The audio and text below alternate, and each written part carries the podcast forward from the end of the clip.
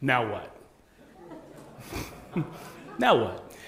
It's been three years. Three years that we've been listening to his teaching. Three years where they followed the teaching of Jesus, speaking directly into where life kind of intersects with hope. Three years of watching miracles happen. Three years of seeing supernatural power happen. Three years of walking with Jesus and talking with Jesus and eating with Jesus. Three years making their way slowly to Jerusalem. For what? Really? To just watch him die? After all that activity, three, just to watch him die? Uh, they, they shouldn't have been surprised. They really should not have been surprised by that. He told them three times that he would die, three times that he would be buried, three times that he would rise again from the dead. And he said to them, Look, if the tomb's not empty and you don't see me again, don't print that. Don't tell that story. Don't follow me. But if I do, and you do see me again, because you will, he says, just wait. Just wait. Acts chapter 1. Just listen as I read.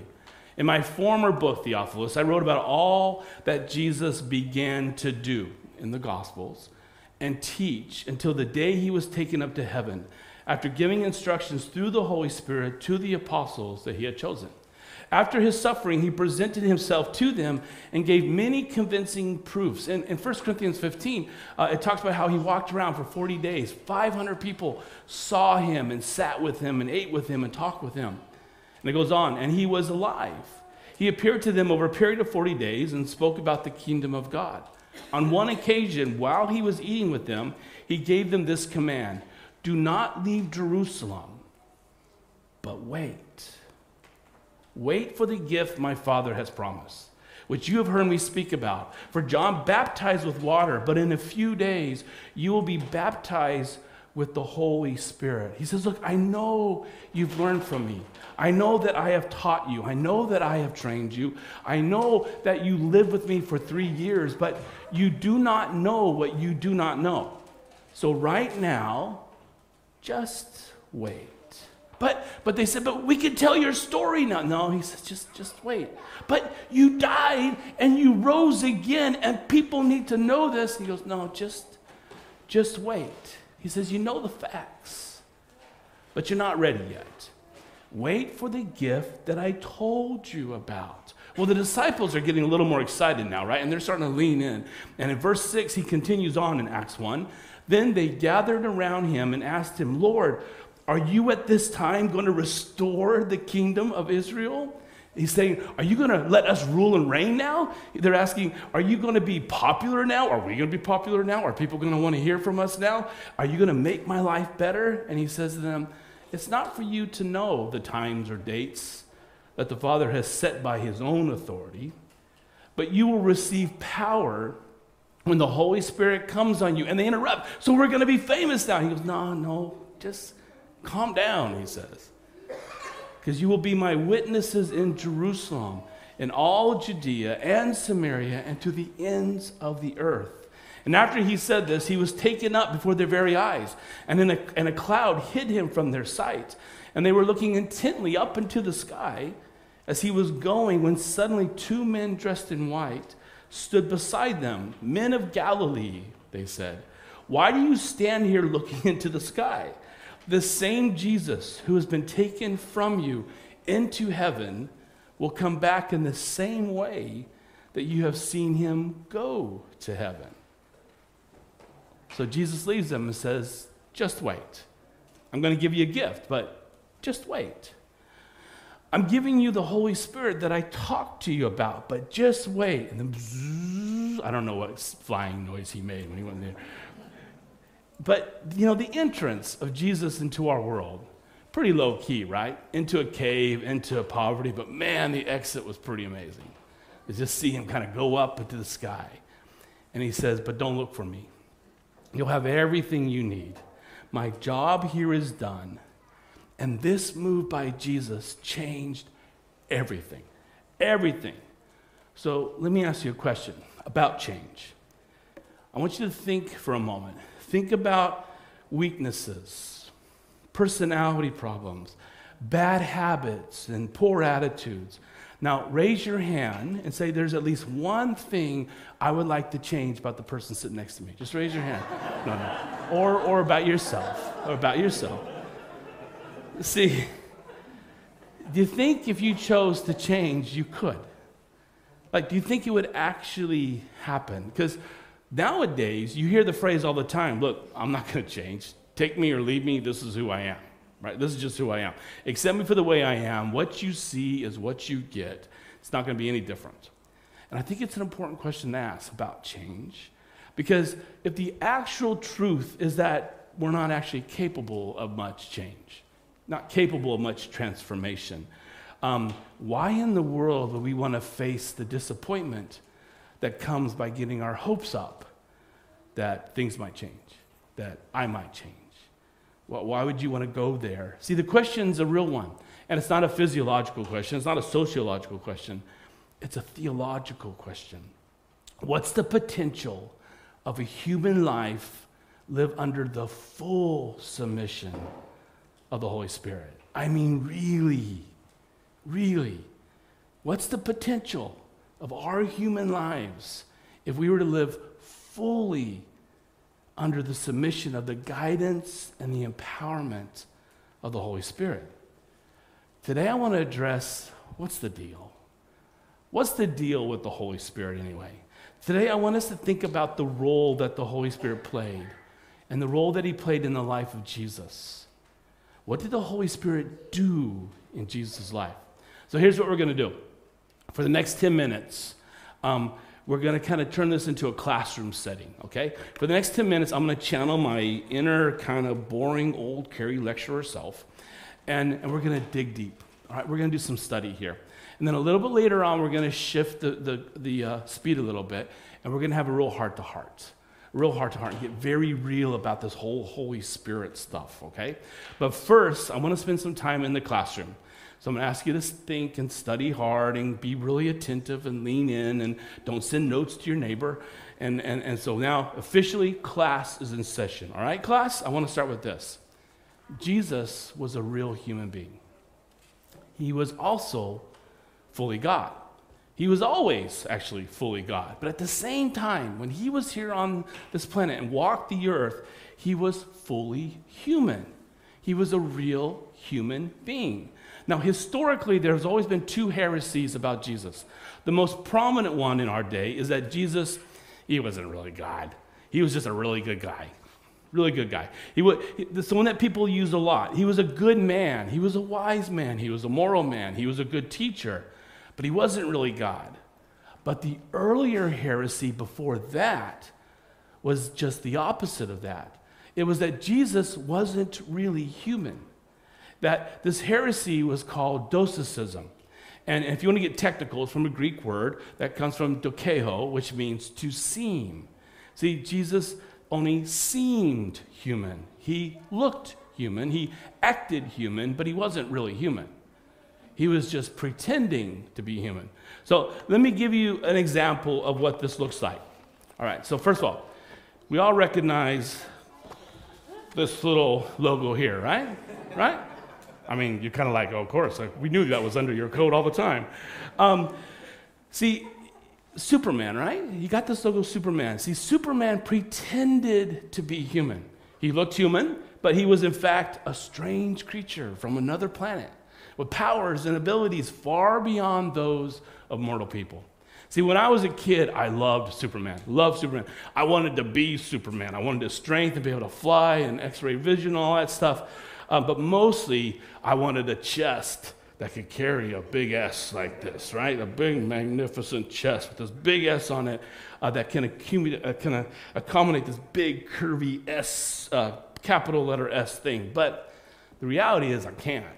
It just doesn't work, right? So I just can't do it. I need a different letter, a little more less curvy letter, kind of like a lowercase i, really would do it. And it would kind of stand for something like inadequate man or insipid man or something like that, right? See, I could have pulled that off. I could have pulled that one off. But Superman, this strange superhero from another planet, he disguised himself, of course, as, as Clark Kent. And Clark Kent was kind of a geeky guy, but it was an act, right? Everybody knew Clark Kent is actually Superman. It was just a disguise. Superman was not human whatsoever. And there are some implications to that. I could admire Superman, but I could never be like him. I could admire Superman. I could be rescued by Superman, but he could never be my role model. I couldn't aspire to be like him because he's not human. So when you really think about this, this is what the Old Testament, sorry, the New Testament writers were kind of trying to get across to us. They were quite insistent about this. The whole point was you need to understand Jesus was a real human being. See, the Hebrews, uh, the writer of Hebrews picks up on this in chapter 4. And, and he's becoming, and he's saying, look, in every way he was human. It says, For we do not have a high priest who is unable to sympathize with our weaknesses, but we have one who's been tempted in every way, just as we are, yet without sin. See, it's an amazing thought. It's an amazing thought. You think of all the temptations you've ever experienced arrogance or pride or sloth or lust, whatever it is. The Bible says that Jesus has been tempted in every way, just as we all are, yet without sin. But he understands and he knows about temptation. See, there's this other remarkable thing. The, the writer of the Gospel of Luke, he writes in chapter 2 that as Jesus was growing up as a boy, he grew in wisdom. Now, think about that for a moment. It means that according to Scripture, Jesus didn't just have things downloaded in his head from heaven, he had to learn stuff. He had to read things. He had to do the study. He had to do hard work. See, our, our, our, our, way of Christianity kind of misleads us sometimes. Think of the songs we sing. That Christmas song, Away in a Manger. And part of it goes like this Away in the manger. The cattle are lowing, the poor baby wakes, but the little Lord Jesus, no crying he makes. Really? Really? Anybody here had any of those newfangled no crying babies ever? I, I mean, I would, I've ordered them, they've never come in the mail. See, there's no place in the Bible that says the little Lord Jesus, no crying he makes. He was a real baby. And he didn't lie there in the crib thinking, well, I'm this omniscient little boss baby, and, and, and I'm just going to gurgle and coo, and they're not going to know, but I'm going to take some notes about the human condition. It, was, it wasn't like that. The eternal Son of God somehow in ways we will never understand until we get to heaven, limited all that knowledge and all that power and became a real boy. There's some staggering love in that. There's some over the top love in that. See, unlike, unlike Clark Kent, Jesus got hungry. He got tired. He got thirsty. He had to grow up. He had to learn stuff. He had to grow in wisdom. He had to ask questions and learn things just like you and me. But bullets never did bounce off his chest. He got cut and he got whipped and, and he cried and he, he bled and he felt loneliness and anguish. So here's the key question If Jesus really did become human, if he limited himself that in some miraculous fashion we don't understand, and if he really did become like us in every way without sin, how did he pull that off? How did he get the power to do what he did? So let's look at some scripture now about what highlights this for us. Let's look in the book of Luke. Chapter 3, we read that Jesus was baptized, and then he was, after he was baptized, the heavens opened up, and then they heard a voice. The Holy Spirit descended on him in bodily form like a dove, and a voice came from heaven saying to Jesus, You are my Son, whom I love. With you I am well pleased. And then after the baptism, in Luke 4, we read, Jesus, full of the Holy Spirit, returned from the Jordan and was led by the Spirit in the desert. For 40 days, he was tempted by the devil. He was led by the Spirit, we read. He submitted to the leadership and the guidance of the Spirit in his life. The Gospel Mark uses even stronger language, and he writes that the Spirit drove Jesus. He couldn't help it. He was driven by the Spirit and he submitted to the Spirit's leadership. In verse 14, we're told that when Jesus returned to Galilee in the power of the Spirit, and the news about him started to spread, and people gossiped, and the whole countryside knew about him, he launches into his public ministry and he goes to Nazareth. And on Sabbath day, he goes to the synagogue, synagogue as it was his custom to do, and they handed him a scroll, and he's going to teach from this scroll. And then he launches into his public ministry with this passage in the scroll. The Spirit of the Lord is on me because He anointed me to preach good news to the poor. He sent me to proclaim freedom for the prisoners and recovery of sight for the blind, to release the oppressed, to proclaim the year of the Lord's favor. Then he rolled up the scroll, gave it back to the attendant, and he sat down. Boom, mic drop. And the eyes of everyone in the synagogue were fastened on him. And he began by saying to them, Today, Today, this scripture is fulfilled in your hearing. See, the secret, the secret to Jesus' power in his life, in his ministry, is that he lived in utter reliance on a partnership with the Holy Spirit.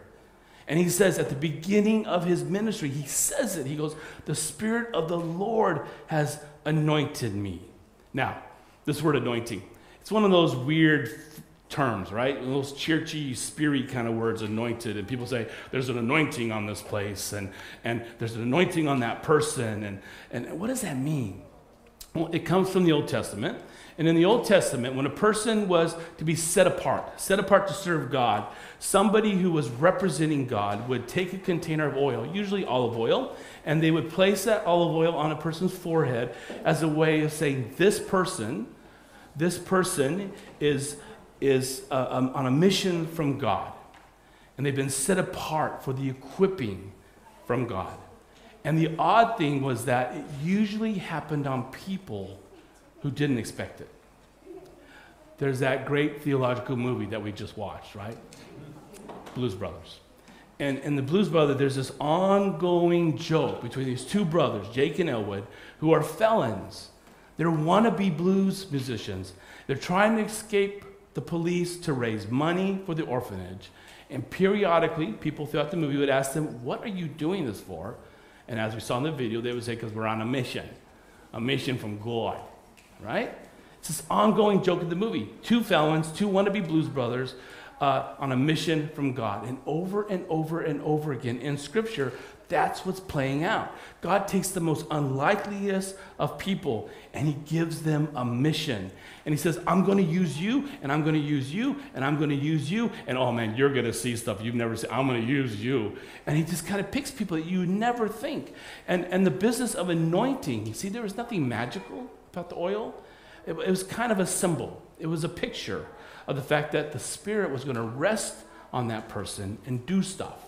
So, like in 1 Samuel, we read that Samuel takes a flask of oil and pours it on Saul's head, and, and he says, Saul, you're the man. You're the man. You're on a mission from God. And of course, Saul says, I'm not the man. I mean, my tribe's Benjamin. I'm from the Benjamin tribe, the smallest of all the tribes. It's, it's the smallest of anybody. But then we're told later on Samuel 10, verse 10, that the Spirit of God came on him with power when he was anointed.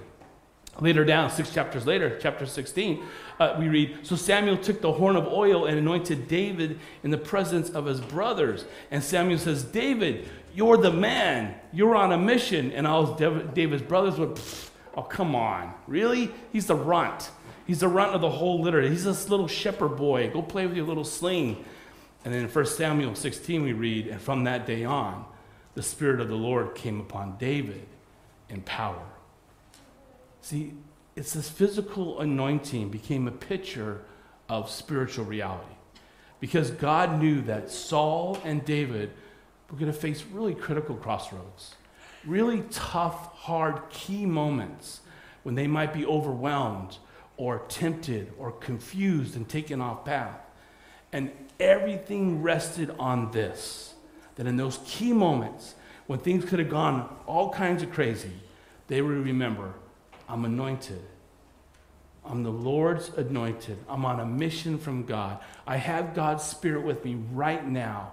And they would stop and they would pray and they'd say, Spirit, give me wisdom, guide me, empower me, Give me wisdom.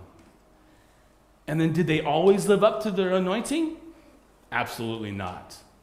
Sometimes they did, sometimes they didn't. And so Israel started to look forward to a day when someone would be anointed by the full Spirit of God and that you could count on them and they wouldn't fail. And they talked about this person. They called this person the Messiah.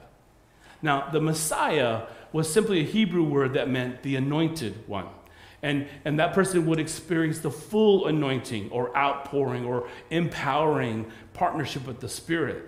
But the Greek word that we use for this is Christos, where we get Christ. It's not Jesus' last name, it's his title. The Christ, the anointed one, the Messiah. And Jesus says at the very beginning of his ministry, The Spirit of the Lord is upon me because he has anointed me. This day, this scripture is fulfilled in your presence. And Jesus' whole life was this adventure of wonder and miracles and life change with the Spirit.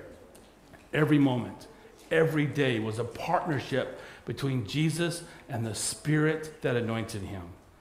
Jesus was conceived by the Spirit, we read in the Bible. He was baptized by the Spirit. He was anointed by the Spirit. He was led into the wilderness by the Spirit. He moved into ministry at the, in the power of that Spirit. And in Matthew 12, we write, Jesus drives out evil spirits by the Spirit of God.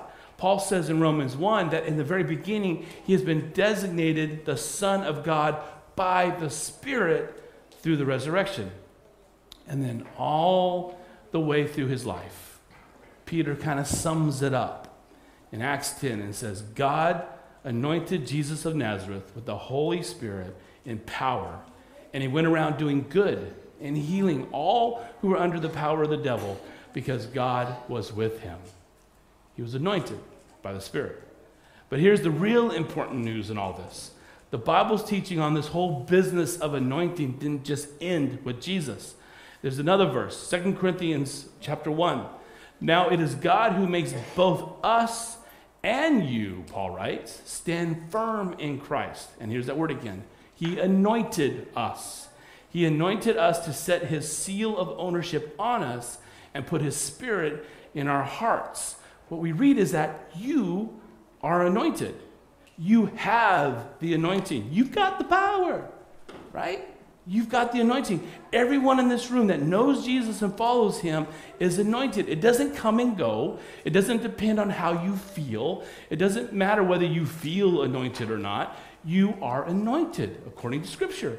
God has anointed you and set his spirit in your heart. Holy Spirit has come on you in power.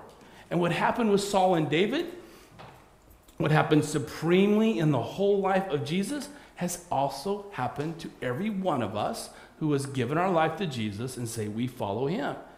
And you got to believe this. And when I say believe, not agree, yes, this is right. He's, talk, he's talking good doctrine here. No, you got to live into it. You have to live into it. You see, Jesus Christ is not just the forgiver of sins, He's not just our rescuer, He's our hope. He's our future. And we have to follow Him to get there. He's the supreme example of what human life can become when fully lived under the, the, the power and the guidance of the Spirit. When God said, Let us make humanity in our own image, He's saying, Look at Jesus. This is how I made you to live like this, to do stuff like this, to trust me and love me and follow me like this. That's what God had in mind. He was guided and he was given power from one moment to the next, all through his life by the Holy Spirit. And he led a richly interactive life with God. And that same anointing has been given to all of us. All of us. All right, class is officially over now. Now let me shift gears a little bit.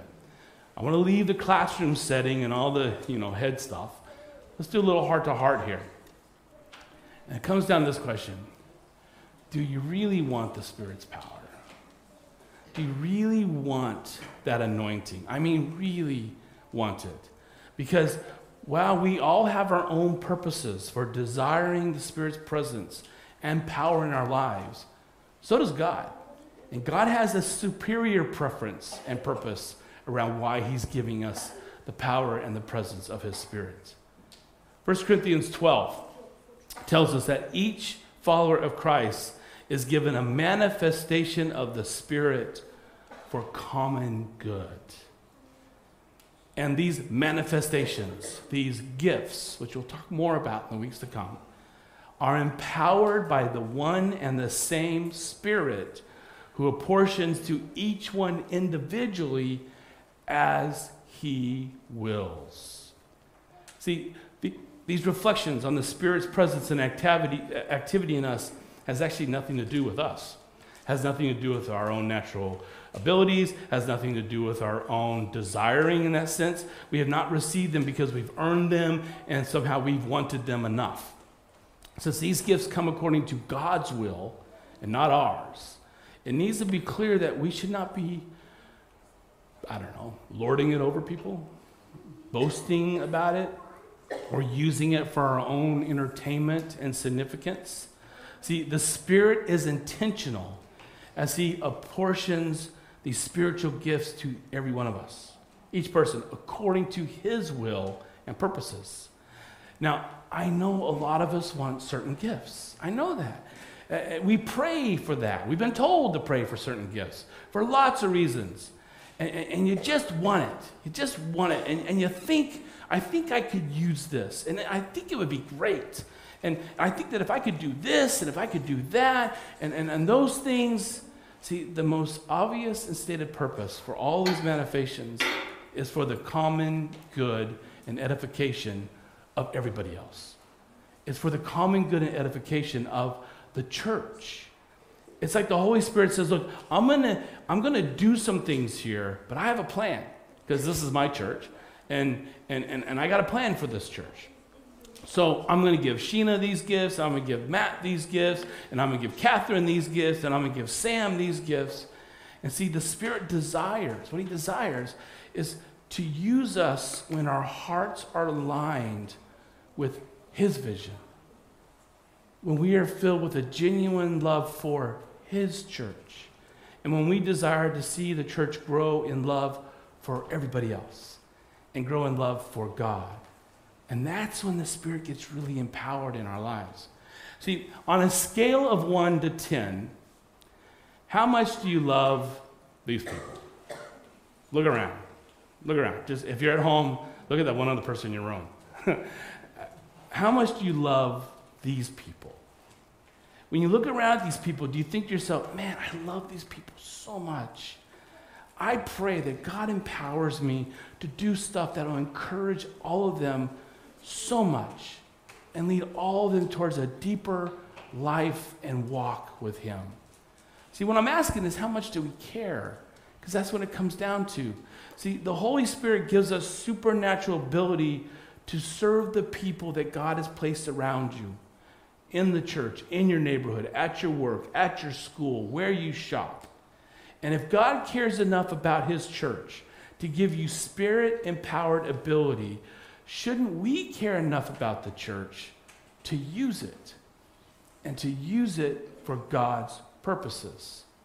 But I think what happens is, is that for far too many of us, we seek the Spirit for wrong reasons, misunderstood reasons. And often what we do is we seek it for the reason of attention.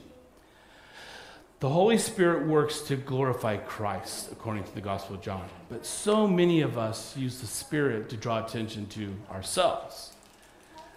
The Corinthian church was notorious for this.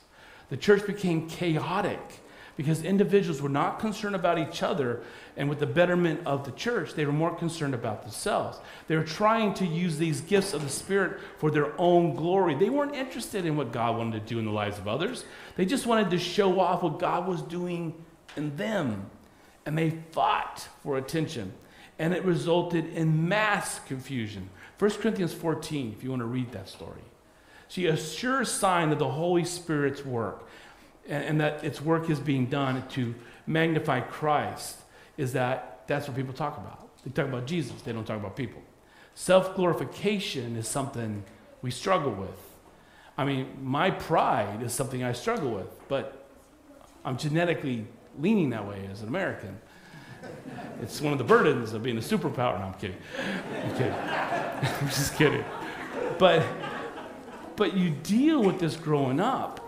And what it has is you start to learn as, as the Spirit makes you more like Jesus, you begin to see things from His perspective.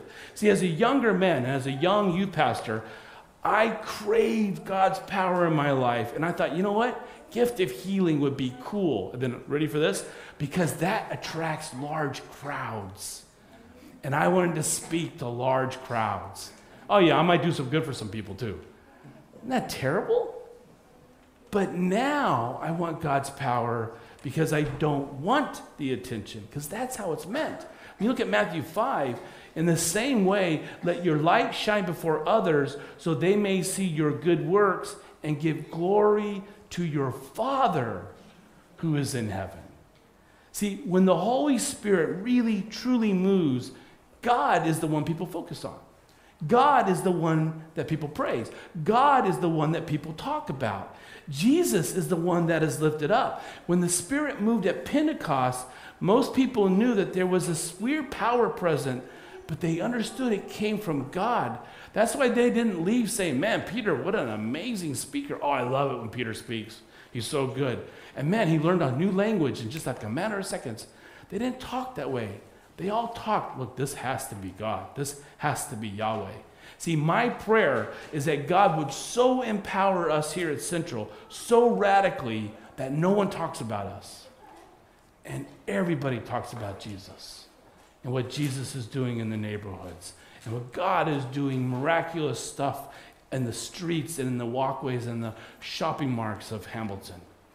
See, the second wrong motive, though, that throws us off a little bit is this whole thing about miracle hunting. It is truly awesome when miracles take place. It's amazing. And awesome is a terrible word, it's overused. But it's amazing when miracles take place. When you experience something that cannot happen by natural means. And, and, and yet, I've, I've yet to meet someone who doesn't want to see a miracle. But my concern is when people pursue miracles more than they pursue Jesus. See, God calls us to pursue Him not what he might do in our midst or do in our life or do in the life of someone else. See, scripture emphasizes that we should desire fruit, that we should concern ourselves with being more like God. And God wants us to seek him, to listen to him, to listen to his spirit, and then obey his spirit. See, the point of it all is never miracles. It's never the point of it. But I'm telling you, as we move into the neighborhoods, you will see miracles. But that's not the point. The point is that God does stuff when we're not expecting it. And when you're faithful and serving Jesus, He will do things, and you step back and you go, Whoa, that was just Jesus. And then that non Christian neighbor you're talking to, let me tell you, that was just Jesus. Let me tell you why I know that was Jesus, because that had nothing to do with Jesus is working right now. And that's when they lean in. See, God wants us to trust Him to provide miracles when He sees fit to not just dole them out mechanically, to not have a worship service that they're going to happen just on this night, on this date, you have two months' warning. Um, see, because miracles are never an end in themselves. The whole point of miracles is to point to something greater, to point to God. So the real question is do you want to be led by the Spirit or do you want to lead the Spirit? You want to let the Spirit use and work through us or do you want to use and work through the Spirit. See, there have been many times when I've tried to lead the Spirit, when I wanted to direct Him and tell Him. I mean, you should listen to some of my prayers in my office for this place. I'm trying to tell God what to do. It's a lousy conversation, and I just hear Him laugh at me at times. See, the Holy Spirit was given to direct us. Desiring God means we, um, and, and desiring the Holy Spirit means that we allow the Holy Spirit to guide us. By definition, that's what it means to be a follower of Jesus. The Spirit is not a passive, uh, sorry, a passive power that we can use when we feel we need to bring out the big guns. The Spirit's God. The Spirit's not a what, the Spirit's a who. It's a being who requires that we submit ourselves and be led by Him. But you got to ask yourself do you really want to be led by Him? Because honestly, if we allow ourselves as a church to be led by God's Spirit, I don't know what He's going to do. I can't put a five year plan to this and it's a little bit scary. and it's going to change things, and we're going to lose our comforts, and we're going to lose our ability to control. I mean, what would it mean? What if He asks you to give up something? What if He asks you to give something that you're not ready to give up or ready to give? What if He leads us in a direction that we don't want to go? What if He tells us to change things, to change jobs, to change structures, to change cities that we live in? To, what if He tells us to stay? What if He tells you not to leave? I mean, are you ready to hear what God wants you to do? What if He really shakes us up here at the church, really shakes our church up, and you think you've seen some changes now? It's nothing compared to when God really makes the changes happen. Are you willing to surrender to Him no matter what? No matter what He wants to give us, no matter what He wants to take from us? Because we're about to ask God to do that. That's what the whole brunch thing is all about. We're about to ask Him to lead us and to show us who He wants us to be and what He wants us to do and how He wants us to do it. Because the calling is God's, His Spirit is beckoning us. And the question is are we going to listen? The question is are we going to follow what we hear Him say? See, the truly startling thought is that by not submitting to God, and by not totally trusting the Holy Spirit, we can be quite happy. That's the scary part. The scary part is that by not following what God tells us to do, we can be at our most comfortable and very, very content. And that is a very scary matter. That's not a small matter. We all have to answer the question do we want to be led by the Spirit or do we want to lead the Spirit? Because when the Spirit leads, I'll wrap up with this two things happen. First of all, when we submit to the leading and guidance of the Holy Spirit, He helps us become more like Jesus, more holy. It's this lifelong journey of putting our flesh to death, as Paul puts it in Galatians 5, by walking in the Spirit and not gratifying our own personal wants and desires. We can't live submitted to the Spirit and at the same time drive to make sure everything is done in a way that I like it. Gratify the flesh because the two are opposing to one another. The works of the flesh are things like anger and strife and dissension and idolatry, whereas the works of the Spirit are things like love and self control and patience and joy and faithfulness. And they're very, very different from one another. In fact, the distinction is so different that Paul writes that uh, those who belong to Christ have crucified the flesh with its passions and desires. See, Billy Graham, Billy Graham made a statement that if you took the, the Holy Spirit out of the theology of the church, nothing would happen. Nothing would change. The church would probably look exactly the same. I have a lot of not yet followers of Jesus, friends, who are more controlled, more loving, more joyful than a lot of other Christians that I know. See, we have the living God inside us, though. We've been anointed and full of God's Spirit there ought to be a huge, distinguishable difference in what people see in us. And crucifying the flesh, that's the issue. That's the issue. This phrase, crucifying the flesh, not a real friendly sermon topic, really. Um, I thought about one of our series, Crucify the Flesh. That'll bring them in. Um, it's not appealing, is it? It's not appealing. I think this is because God wants us to be very clear on this, very clear on what we're getting into.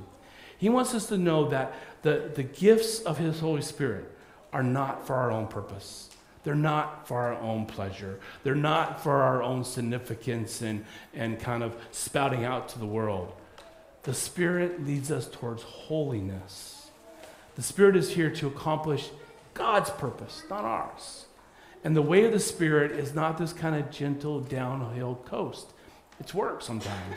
It's an uphill trudge sometimes. There's all kinds of distractions and difficulties because it's change and it's letting go of the things that we think we can control. And while the path might be windy and it might be difficult, you're always amazed by, oh, God just did that. But God just did that. But God just did that. We take a step, take a step, and we become followers of Jesus. At some point along the way, when you agree with God, that you're not meant to be ruled by what you want and by your own personal passions like anger or self indulgence or whatever. What happens is you remove that central place in your life, and then things start to change and transformation stops to happen. And maybe you haven't made that decision yet. But it's a decision that each one of us have to make. I'm going to let God rule, not me. It can't be done mindlessly, it can't be done thoughtlessly. You got to make a true decision to crucify yourself. Each one of us have to make that decision. But then when the Spirit really rules, another thing happens too. And we become more like Christ, but become more like Christ's love. We become more like the way Jesus loves one another. As Paul addresses these, addresses these gifts of the Spirit, he writes, uh, but I'm going to show you. He lists all these spiritual gifts, right, in Corinthians. He goes, but let me show you a more excellent way. As if he's saying all those gifts are cool. All those crazy supernatural things are pretty amazing. But let me tell you about the one thing that's really important. Let me tell you about the thing that's really going to change you, really change the world. And in chapter 13, he writes this famous love letter. And he says, If I speak in tongues of men and angels, but have not love, I'm a noisy gong or a clanging cymbal if I have prophetic powers and understand all mysteries and all knowledge, and if I have all faith as to remove mountains, but have not love, I am nothing. If I give away all that I have and I, I deliver up my body to be burned, but have not love, I gain nothing. This passage is so powerful because it redirects our focus from the supernatural to the gifts of love. He specifically says that without love, I don't care what you do. You can prophesy, you can heal, you can speak in tongues. It's worthless, absolutely worthless. See, the Holy Spirit comes in and, and fills us with God's love and enables us to love one another, and that's when things change. Paul writes in Ephesians, I pray that out of his glorious riches he may strengthen you with power through his spirit and your inner being, so that Christ may dwell in your hearts through faith. And if I pray that you, being rooted and established in love, may have power together with all the saints to grasp how wide and long and high and deep is the love of Christ, and to know this love surpasses all knowledge, that you may be filled to the measure of all the fullness of God. And that's my prayer for us. My prayer is not that Central is known for great music or great youth groups or great children's ministry or great cafe or great events or great preaching. My prayer is that Central is known for a group of people, man, they know how to love each other. Man, they know how to love strangers. And man, they live out this thing called loving God so much, I think I'm going to check it out. That's the rep. That's the rep that we're praying happens here. And like our Savior Jesus, who poured out his life with his own blood, we have reason to rejoice and give down our lives in service and help and, and gifting ourselves to others. It's our hope. Romans 5 5 says, And hope does not put us to shame. This hope to be like Jesus' love will not put us to shame because God's love has been poured into our hearts through the Holy Spirit who has been given to us. We're going to talk about spiritual gifts the next two weeks. We're going to talk about manifestations and giftings and the weird stuff that the Holy Spirit does. But we can never forget two things. The main reason, the only reason, is to lead us into God's purpose. And whatever He asks us to do, we do it with a kind of love that is so outrageous. People talk about it, and they talk about God as a result. Let's pray. Father God, as we move into the new, we don't do it as a strategy, we don't do it as a, a way to grow our church. We do it as a way to follow you. And we ask that you would take us and you would make us us, make us like you. We recognize that the difference between spirituality and carnality is like five seconds.